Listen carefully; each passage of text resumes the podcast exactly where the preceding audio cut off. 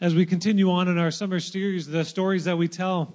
This morning, Pastor Kevin's going to be uh, speaking from the eighth book of the Bible, the book of Ruth, about the story of Naomi. And I would encourage you to turn with me to page 187 in your Pew Bibles or to the first chapter of the book of Ruth as we read that this morning. Ruth chapter 1. In the days when the judges ruled, there was a famine in the land. And a man from Bethlehem in Judah, together with his wife and two sons, went to live for a while in the country of Moab. The man's name was Elimelech. His wife's name was Naomi. And the names of his two sons were Mahlon and Chilion. They were Ephrathites from Bethlehem, Judah, and they went to Moab and lived there. Now, Elimelech, Naomi's husband, died, and she was left with her two sons. And they married Moabite women, one named Orpah and the other Ruth. And after they had lived there about ten years, both Mahlon and Chilion also died. And Naomi was left without her two sons and her husband. And when she heard in Moab that the Lord had come to the aid of his people by providing food for them, Naomi and her daughters in law prepared to return home from there. And with her two daughters in law, she left the place where she had been living and set out on the road that would take them back to the land of Judah. Then Naomi said to her two daughters in law, Go back, each of you, to your mother's home. May the Lord show kindness to you as you have shown to your dead and to me. May the Lord grant that each of you will find rest in the home of another husband. Then she kissed them, and they wept aloud and said to her, We will go back with you to your people. But Naomi said, Return home, my daughters. Why would you come with me? Am I going to have any more sons? Who could become your husbands? Return home, my daughters. I'm too old to have another husband. And even if I thought there was still hope for me, even if I had a husband tonight and then gave birth to sons, would you wait until they grew up? Would you remain unmarried for them? No, my daughters. It is more bitter for me than for you, because the Lord's hand has gone out against me. At this they wept again. Then Orpah kissed her mother in law goodbye, but Ruth clung to her. Look, said Naomi, your sister in law is going back to her people and to her gods. Go back with her. But Ruth replied, don't urge me to leave you or turn back from you. Where you go, I will go. And where you stay, I will stay. Your people will be my people, and your God, my God. Where you die, I will die, and there I will be buried. May the Lord deal with me, be it ever so severely, if anything but death separates you and me. When Naomi realized that Ruth was determined to go with her, she stopped urging her. So the two women went on until they came to Bethlehem. When they arrived in Bethlehem, the whole town was stirred because of them. And the women exclaimed, Can this be Naomi? Don't call me Naomi, she told them. Call me Mara, because the Almighty has made my life very bitter. I went away full, but the Lord has brought me back empty. Why call me Naomi? The Lord has afflicted me. The Almighty has brought misfortune upon me. So Naomi returned from Moab accompanied by Ruth the Moabitess, her daughter in law, arriving in Bethlehem as the barley harvest was beginning. This is God's word for us.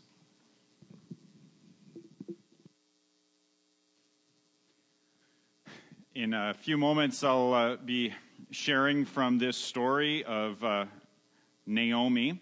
Uh, but before we get to that, um, I want to invite Dave and Terry Fast to come up. They're going to be sharing a bit of their story um, as uh, Dave a few weeks ago reached out and said, you know, we'd love to share how God's working in our life and uh, over this last year. Um, if you're new to Cornerstone, you may not know that um, Dave and Terry's son Darren was diagnosed with cancer last May and uh, and passed away uh, at the end of November uh, of uh, 2016. And so they've been on a hard, deep road of grief and I want to share how God's been leading them. I have, we just have so much love and respect for you. Thank you for your courage and for your willingness to share the comfort that, that God has brought, the journey that you're on. And so we're ready to learn and, and, and walk with you even in these moments.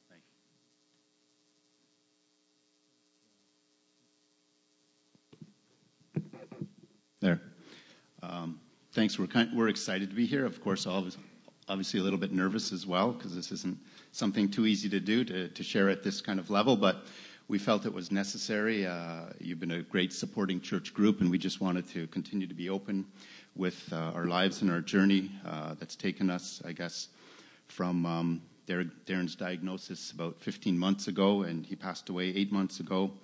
So um, I'm not really gonna, we're not really going to discuss or, or, go too much over the, um, the, the, six months that, that Darren was ill. I think that was very well blogged and noted on, on, the, on our blog that Terry, Terry put a lot of effort into and updating. And, uh, but mostly maybe we'll share from, from then on uh, more or less uh, the grieving pro- process and how God's been walking alongside us uh, through this time, helping us bring peace and comfort.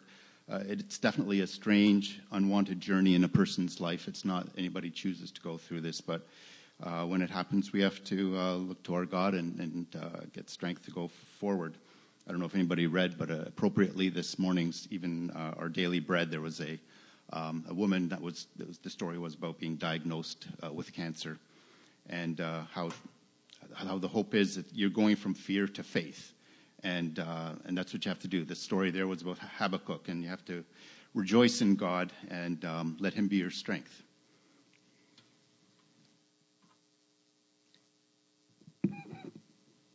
As you may or may not have heard us say um, a few times in the past, this is uh, this journey we're on is definitely not something we can really describe in words. Um, unless you've walked this yourself, it's completely unimaginable. It's indescribable. It's not really comprehensible. It, um, it is hard to put into words. I know that those of you who have walked this, and I know that there are a few of you out there, um, know what I'm talking about. So, what do you do? What do you do when you find yourself in a place that is so foreign and so unknown? Who do you go see? Where do you go when you're in such a confused state of mind and body? Um, and it is true, it's physically and mentally your body goes through quite a traumatic process. That's really the only way we can put it for me or for us. Um, the only thing to do was to cling to God, to cling to the solid rock of our hope and strength, Jesus Christ. And that's what Darren did, and that's what we have to do too. Um, and his living word, the Bible. There is so much hope and peace and comfort in God's word. Of course, um, there's been much crying out in prayer and anguish, um, but also in praiseworthy thankfulness because we still have so much to be thankful for. Um, God does meet us where we are. He wants us to come to Him wherever we are at. So where, where are we at? Where were we at uh, in the early days? You know, after Darren's funeral, we were definitely in a quite a, a foggy place. It was, we were sluggish, bewildered. Um, on the one hand, it was it was kind of strange. I almost felt a, fleeting sense of, of relief, kind of now, at least knowing exactly how and when Darren's story, at least here on earth, was going to play out. Um, it was a, a, relief that the painful days in the hospital didn't agonizingly go on and on. But then there was also the disbelief, the, the like, really? Did this really just happen to our family? This is final. This, this really hurts. Uh, Darren's fight and his pain is over. But where do we go now to get help for our pain? No one directed us to a clinic or a treatment plan for grief, and it was deep. We seemingly were a little bit left on our own there in the hospital, we felt like, and after we got home to, to navigate through this really strange, strange journey, strange train. However, God knew where we were at and what our needs were, and so He, he really met us in, in kind of like three broad areas that we wanted to discuss by His by word, both uh, His word and, and through many books that people shared with us and also community, uh, people that, uh, that we had to connect with to, to really feel his love and uh, that were such a strong support. And for us too, song. Song is very deep and meaningful to us. So um, songs plays a special part in our hearts. So in regards to word, um, we did receive quite a few books um, on comfort and sorrow, and grieving and healing. Um, not our typical topics of interest. I'm not really a reader of how to books, um, but in this case, we couldn't get enough of these. We couldn't, we couldn't get them and we couldn't get through them fast enough. We were anxious to get some help, for some help in navigation um, through this awkward and strange and really difficult time in our lives. One of the books given to us was called uh, Psalms of Lament. It was given to uh, us by uh, my sister in law, Marnie uh, my brother and sister-in-law, they lost a child after three days old.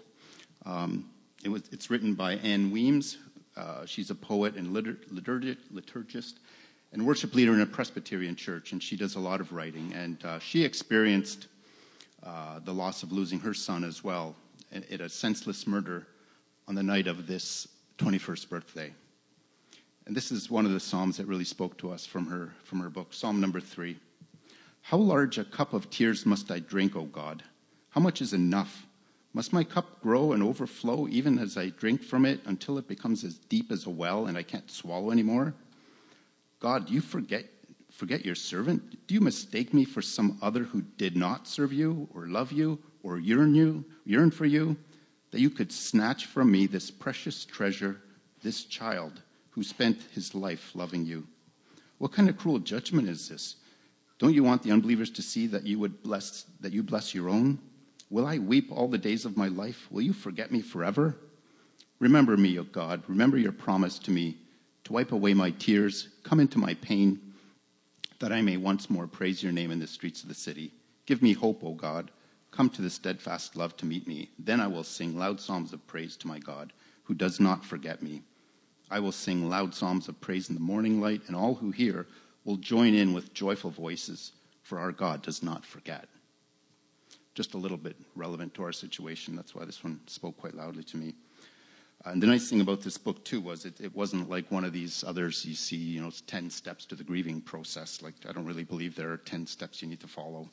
Uh, it's just something comforting that you, you read and, and you know that this author really got it and they can identify with you and sometimes put into words what, what we're feeling, but we, we have trouble putting into words. So it was the appreciation of knowing somebody else really gets it and knows what we're feeling uh, and understood the depth of grief and confusion for us, at least at that time.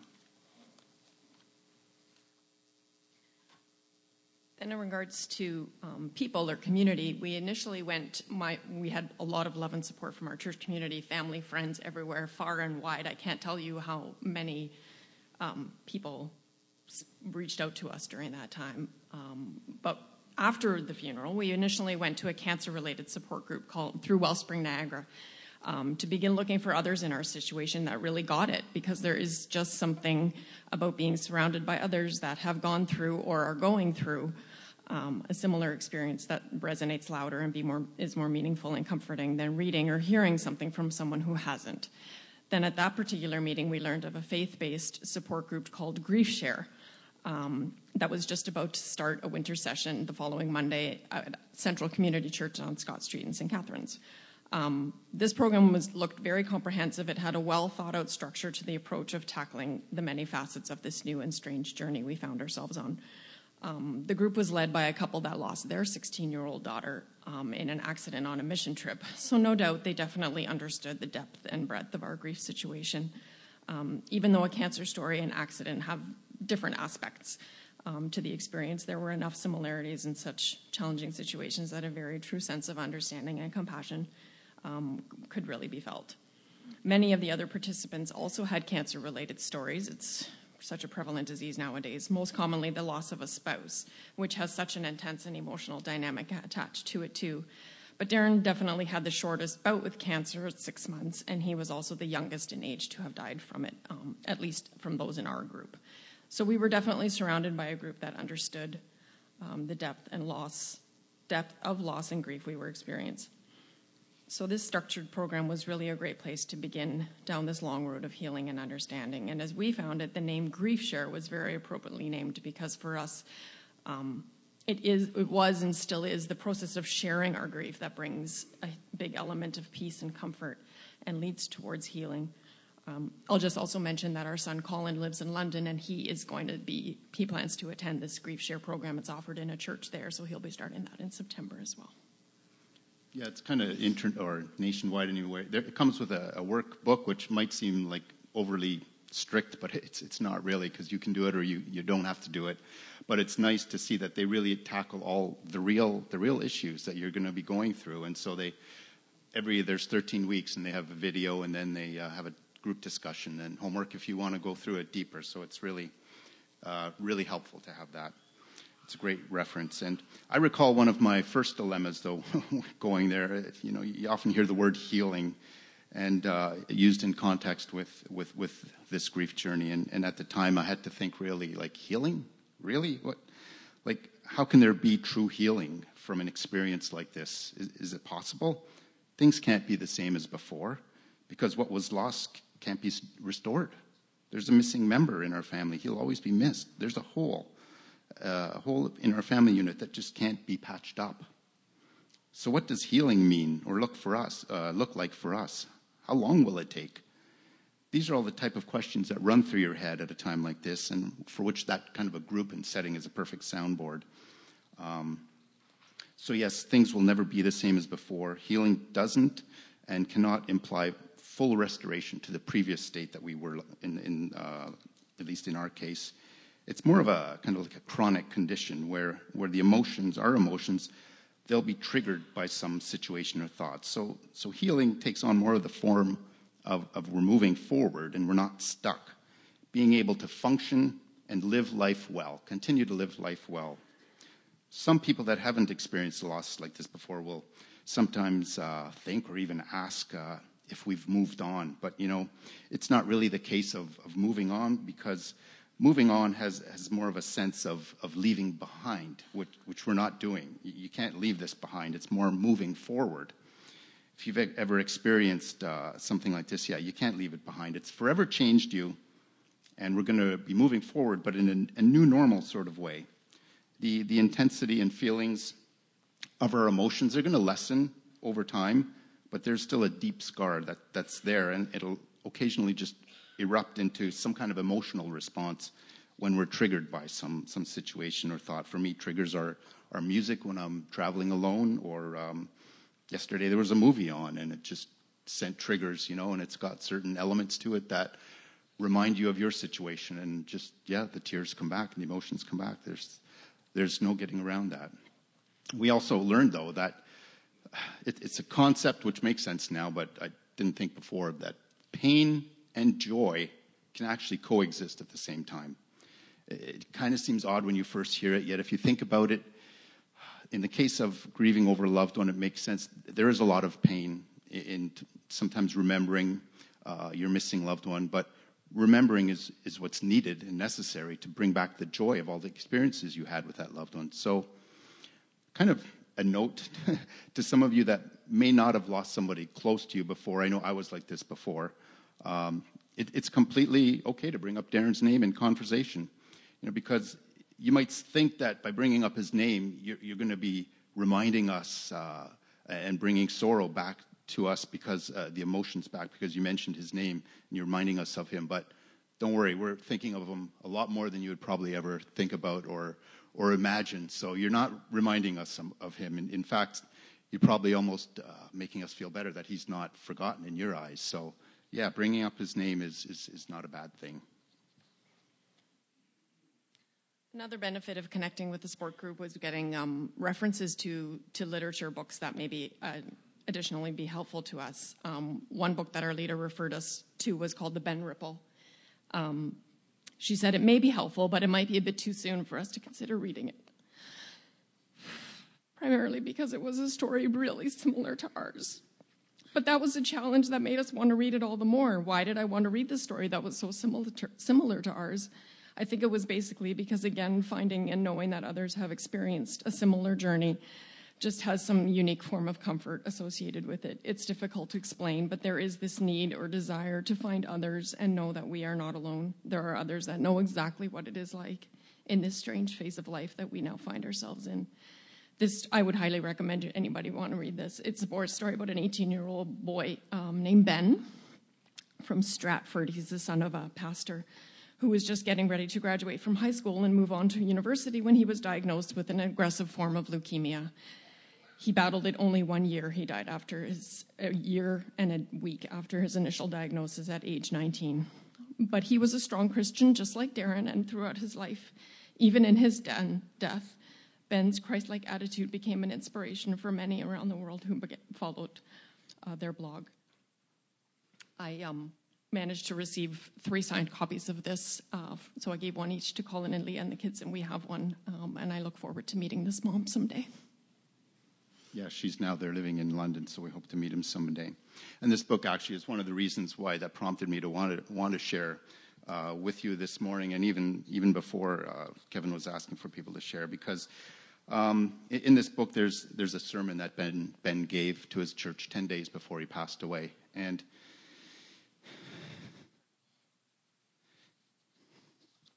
yeah, when I read it, it was just so much similar, something that Darren would have written and wanted to say. And so I wanted to share that with you because I thought he didn't, he didn't get a chance to, but I think this is what he would have said, almost the same thing as Ben wrote.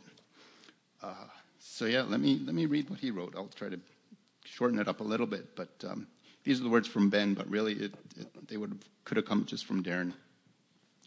Good morning. It's good to be here and to see everyone here again. It's been quite a long time, and to be honest, I didn't know if the day would come again, but it, it's been good to be back, finally. I'm not going to be very long this morning because I'm kind of weak. I have a pounding headache and I'm a little nauseous, to be honest with you. I don't want to have this morning focus on me at all. In fact, I was quite hesitant to even do this because I thought that by me coming up here, it would focus this whole past year on me, and that's the exact opposite of what I want. This whole past year has been about God entirely and His ultimate plan and purpose for my life and everyone's. The first thing I want to say is thank you. Thank you for all your support and prayer over the past year. I'm positive they went a long way in allowing me to keep my sanity throughout months in hospitals and ups and downs and everything. The power of prayer can't be matched at all. Thank you very much for that. And same goes for this congregation, absolutely. Secondly, I want to talk a little bit about suffering. I think I've learned a thing or two about suffering over these past 12 months, and, and I wonder what has been accomplished for God's ultimate will through my suffering if it had just been a normal year, then life would have continued as normal. But how many opportunities for God would have been missed if I hadn't endured that? I've learned this past year that it is possible to suffer and go through terrible circumstances with a smile on your face and not have to ask the question, why? Or why me? God's plan is bigger than all of us. His plans always work out perfectly according to His will. So why should we waste our time asking why when instead we can sit back and just say, wow.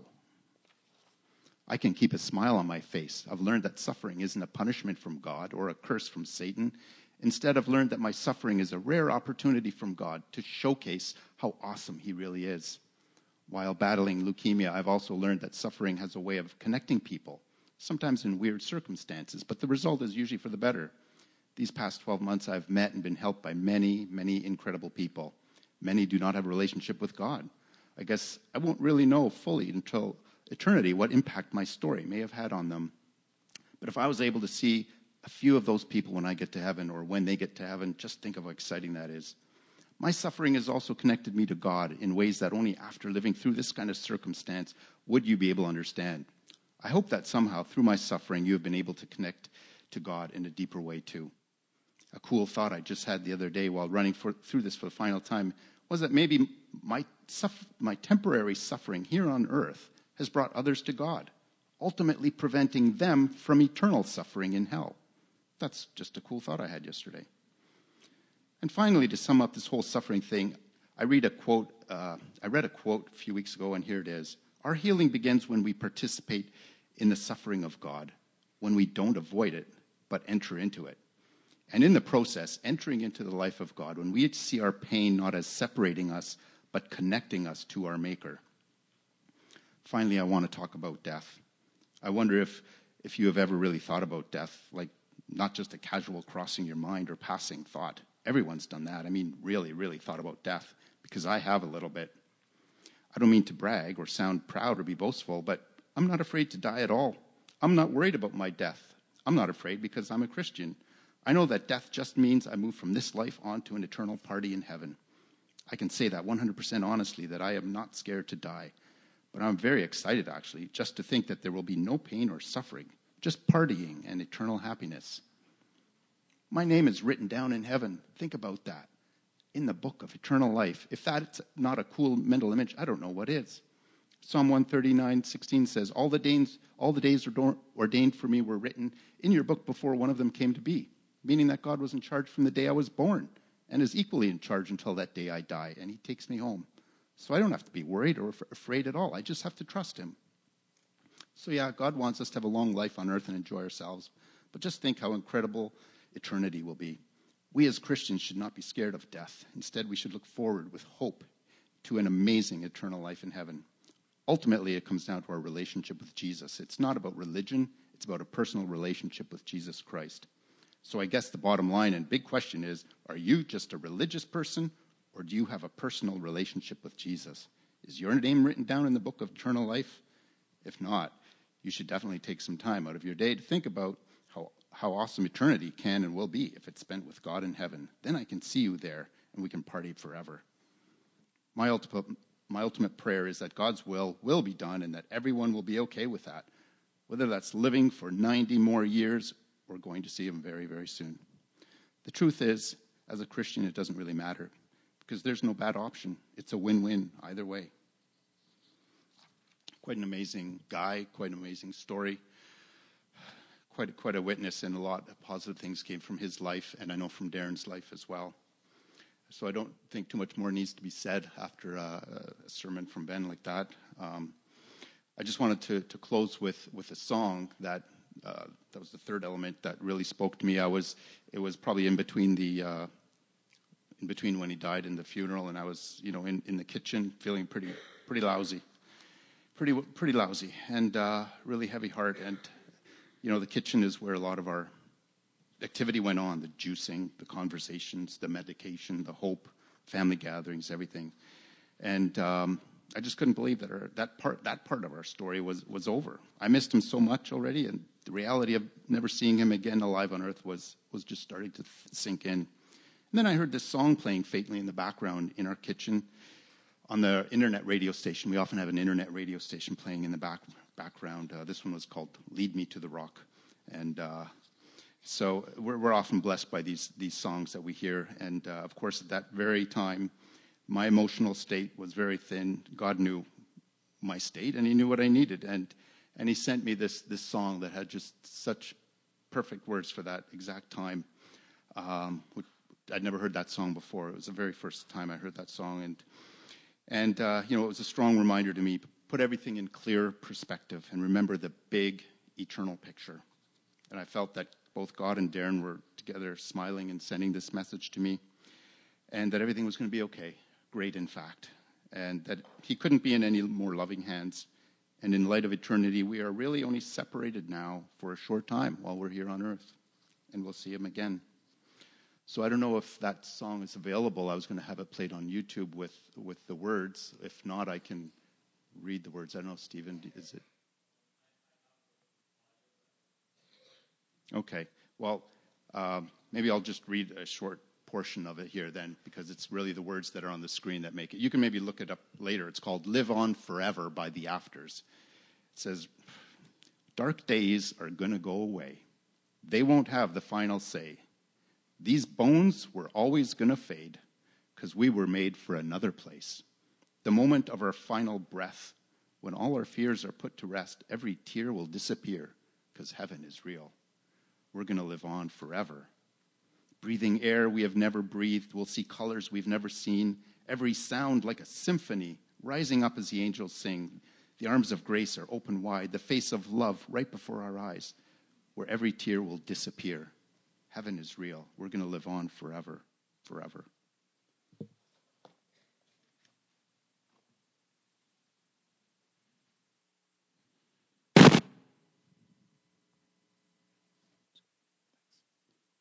Oh, thanks.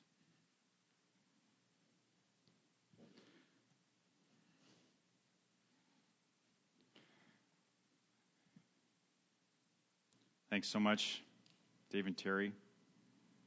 Appreciate your courage, your honesty, and openness, and your desire to comfort others with the comfort that you've received.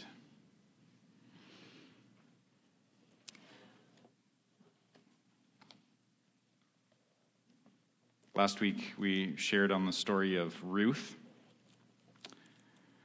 And this week, we're going to just spend a few moments talking about her mother in law, Naomi. As we read in chapter 1 of the book of Ruth, Naomi returns uh, having left Israel and returns having lost her husband and two sons. And people ask her, Naomi, how are you? How are you holding up? And Naomi responds, I'm bitter. I'm bitter. And I'm bitter against God. Not sure if you've been in situations like that where you've had to walk with folks who've lost deeply and who can say, I'm bitter towards God. It's hard to know how to respond. It's hard to know how to respond when people have suffered significant loss. Our temptation sometimes is to try to relieve the tension by saying something trite. But it's really, really difficult to enter another person's grief and bitterness and to respond with wisdom. And I know the axiom that says, you know, it's better to say nothing at all. Just don't say anything at all. And I, I, would agree that often we do need to be slow to speak and quick to be present. There, but there does come a time when the silence has to be broken. That our silence does need to be broken, and our bitterness and grief need to be given the chance to rub up against a God who is entirely comfortable entering those places. One of the names of the Holy Spirit, in fact, is the Comforter. That's one of his roles, that's one of his names as the Comforter. And as the people of God who are indwelt by the Comforter, we often have a call to bring him with us into the lives of people. I just have a few thoughts this morning. They're not really connected, there's no alliteration or anything like that. Um, a few thoughts from Naomi's story. The, the sources of our grief and our sources of our bitterness are many. Maybe it's the loss of a loved one. Maybe it's the sense of betrayal from a friend, or maybe it's um, the loss of a job. Maybe it's, it's the circumstances of your life not having worked out. The first thought that I want to have is that as a church, corporately, together, and personally, we need to provide room for bitterness. We need to provide room for people in their bitterness. And I, I know the pushback that, you, um, if, you, if you know the scriptures well, the pushback you'll have is, but doesn't the New Testament say, rid yourself of all bitterness? And it does. And now, by saying that we need to make room for people in their bitterness, I'm not saying that their bitterness is a good thing. But removing room for it does hinder moving on from it. That removing room for people to express their bitterness is a hindrance to them ultimately moving on from it. Bitterness does not go away by ignoring it.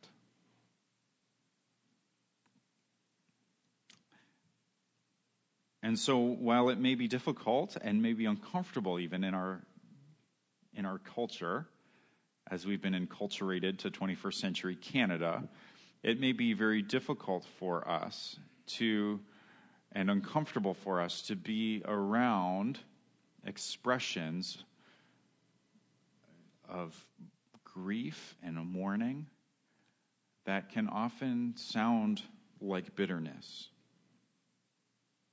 And so the second thought that I would have is that we do need to take up the invitation to bring our bitterness to God.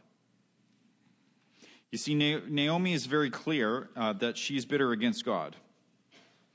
Verse 13 of chapter 1, she says, um, not verse 13, verse, um, she says that the, the hand of the Lord has gone out against her. Verse 20, she says, the Almighty has made my life very bitter.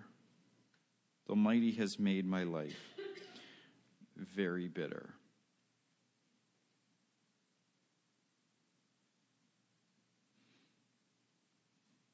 But what we need to see is that the scripture is, provides many invitations for you not to suppress your bitterness, not to suppress your grief, not to pretend that it doesn't exist, but not simply just to vent it either, not just to, to spew it everywhere, but the invitation of the scripture is to bring your grief to God and to process it in His presence.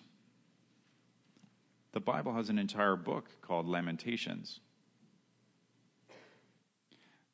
The Psalms, there's a whole category of Psalms called Psalms of Lament, where the psalmist cries out, God, how long must I cry out and you don't answer me?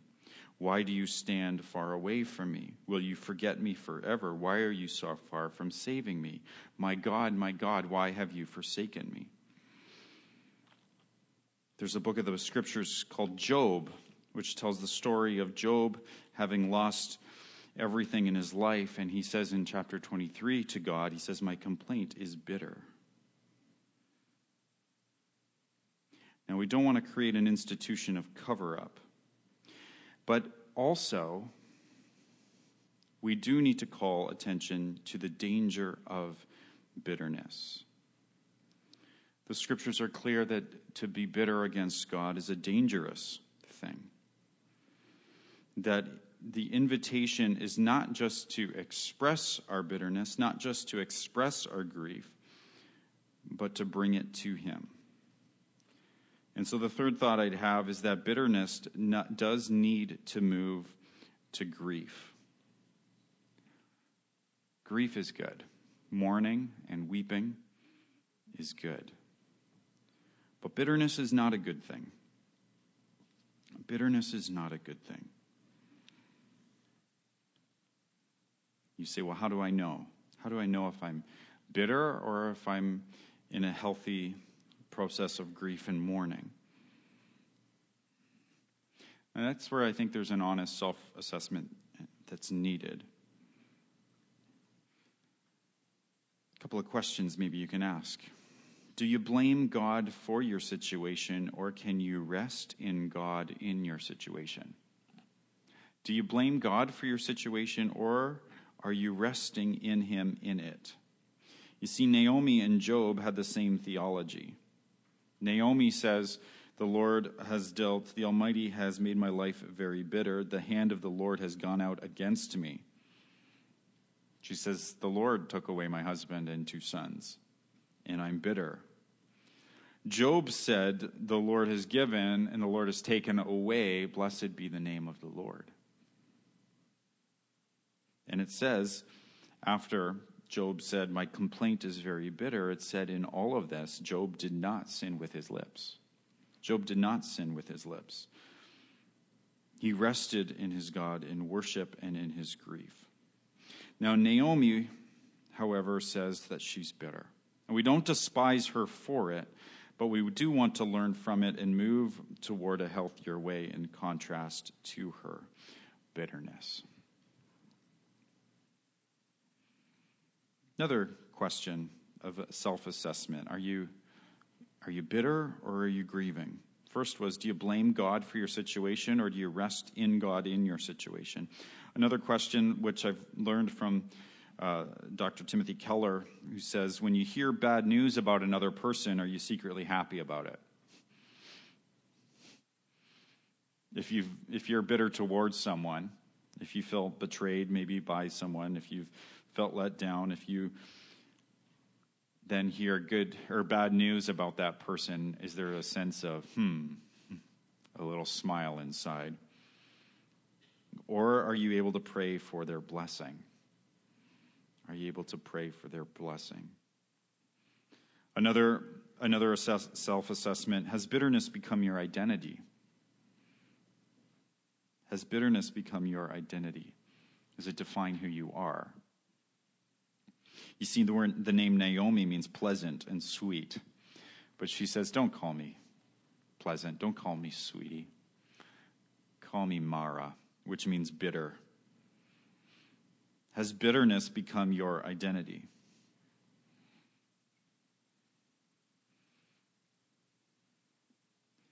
Again, the situations of our life that cause us disappointment,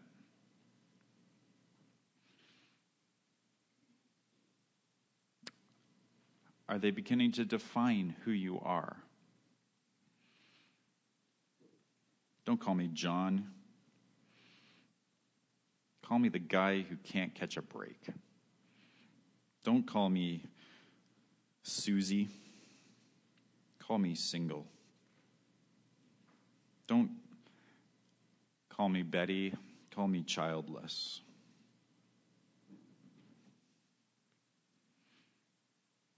Don't call me Joe. Call me the product of, product of bad parenting.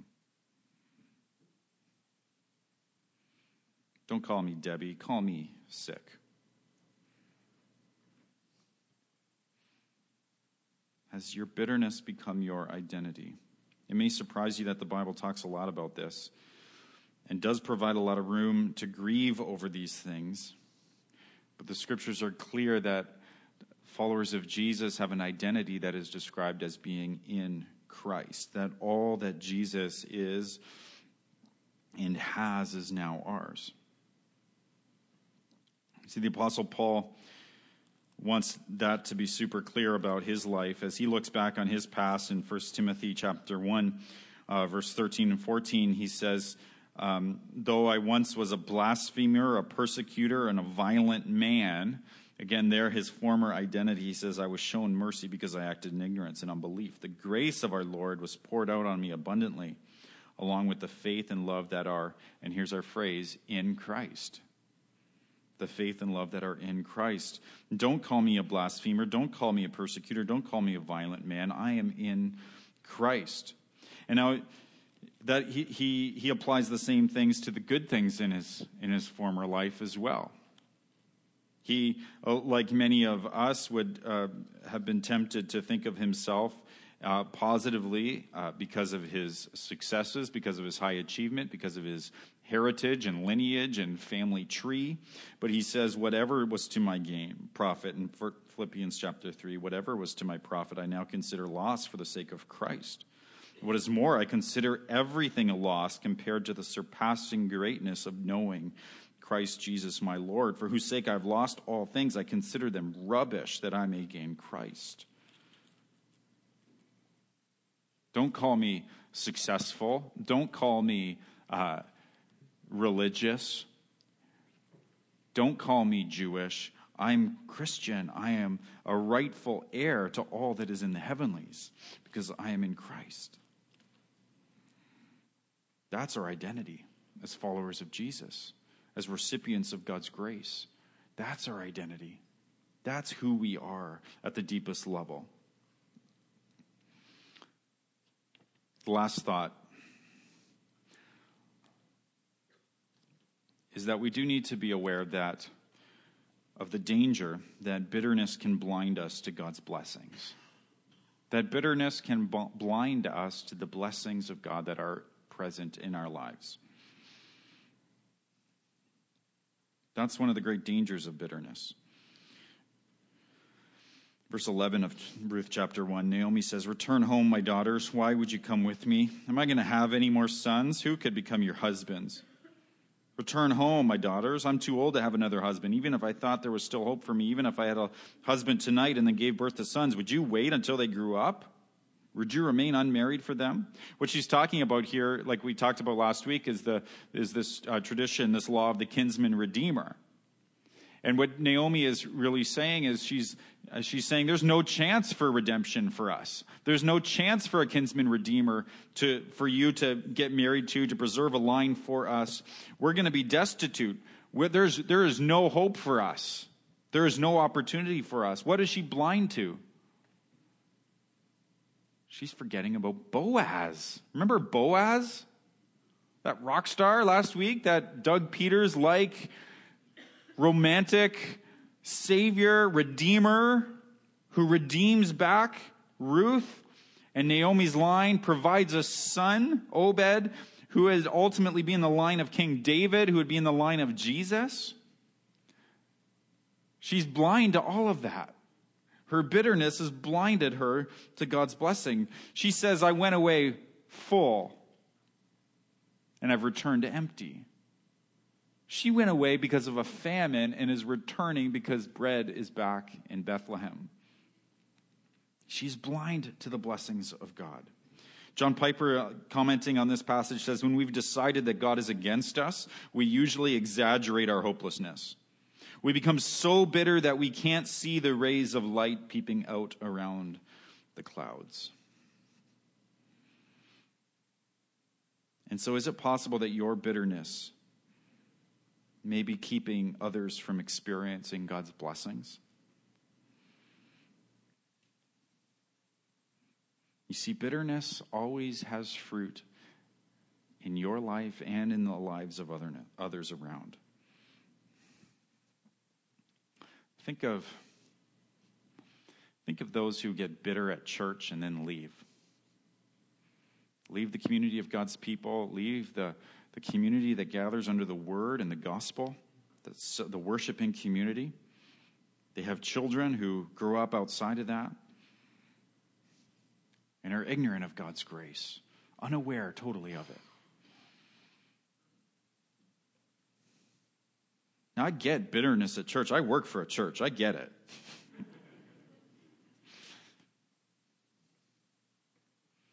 but your bitterness always has effects on others. That's what the writer of Hebrews says in chapter 12, verse 15. See to it that no one misses the grace of God and that no bitter root, root grows up to cause trouble and that will defile many.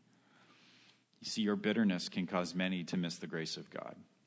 Your bitterness can defile many. Your bitterness can defile many and miss, cause them to miss the grace of God. Ephesians, Paul writes in chapter 4, verse 31 says, Get rid of all bitterness, rage, and anger, brawling, and slander, along with every form of malice. Be kind and compassionate to one another, forgiving each other, just as in Christ God forgave you. That's the gospel. Forgive one another as God has forgiven you freely. This gospel motivation to rid ourselves of bitterness. You see, God responds to Naomi, to this bitter woman. God responds with grace and favor and kindness. It was God who broke the famine and opened a way for them to come home. It was God who preserved a kinsman redeemer for Ruth and Naomi's line. It was God who moved and worked in Ruth and caused her to say, Your people will be my people, your God will be my God, I'm coming with you. And finally, it was the grace of kindness of God that broke into bitter Naomi's life and caused her to say in chapter 2, verse 20, that speaking of the Lord, that he has not stopped showing his kindness to the living and the dead. She says, The Lord bless him, bless Boaz the Lord has not stopped showing kindness. You see, this bitter woman was able to break through into grief, into mourning, into an acknowledgement of God's kindness and grace. And how does the book of Ruth end? Do you remember? How does the book of Ruth end? How does Naomi's story in the scripture end? It ends with a baby chapter 4, 16, Naomi took the child, laid him in her lap, and cared for him. The women living there said, Naomi has a son, and they named him Obed. He was the father of Jesse, the father of King David. This baby is in the line to David, who is in the line to Jesus.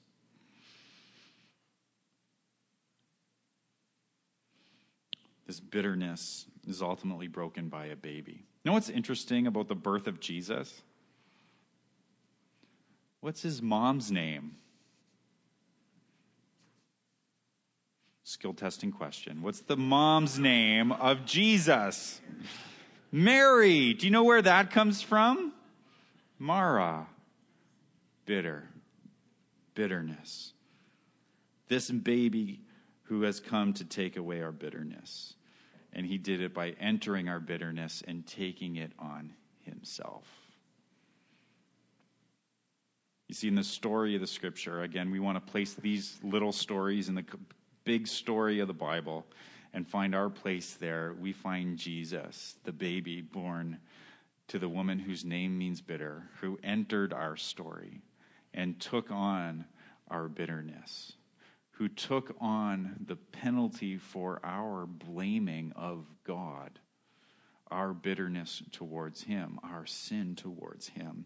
And He entered that and took it for us to lead us to a place of healing, to lead us so that we can forgive each other and not be bitter at each other as God in Christ has forgiven us. Who has secured for us hope of eternal life. So, in the midst of the loss of loved ones, we can have hope and peace that passes understanding. So, who's the hero of the story of Ruth? Boaz. Boaz is the hero. And Boaz points us to Jesus, our Redeemer, the one who's taken our bitterness on himself. Let's pray. So, Father, I pray for men and women and boys and girls in here who, in this room, who may be struggling. And if they're honest with themselves today, might say, I'm bitter. I'm bitter at you. I'm bitter for the betrayal I felt. I'm bitter at the loss that I felt. And others, Lord, are mourning. They're mourning loss of relationships, they're mourning loss of loved ones and lives. They're mourning uh, a dream of a preferred future that has not transpired yet. And so, Father, we as a church community cry out to you. And we want to we don't want to stuff our feelings, we don't want to deny them, but we don't want to just vent them either. We want to bring them to you and process them in light of your great story of grace and kindness to us. And we want to find healing and comfort from you, the Comforter. So come and meet us. And in these moments of connection time now, Father, I pray that we would bring comfort to one another, that we would bring the promised Holy Spirit to each other and speak your words to each other, embrace and show love and kindness, and extend forgiveness to one another. And as we respond in worship, Father, that you would minister to our hearts, that you would bring healing and bring new joy into our spirits as we look to you. In Jesus' name.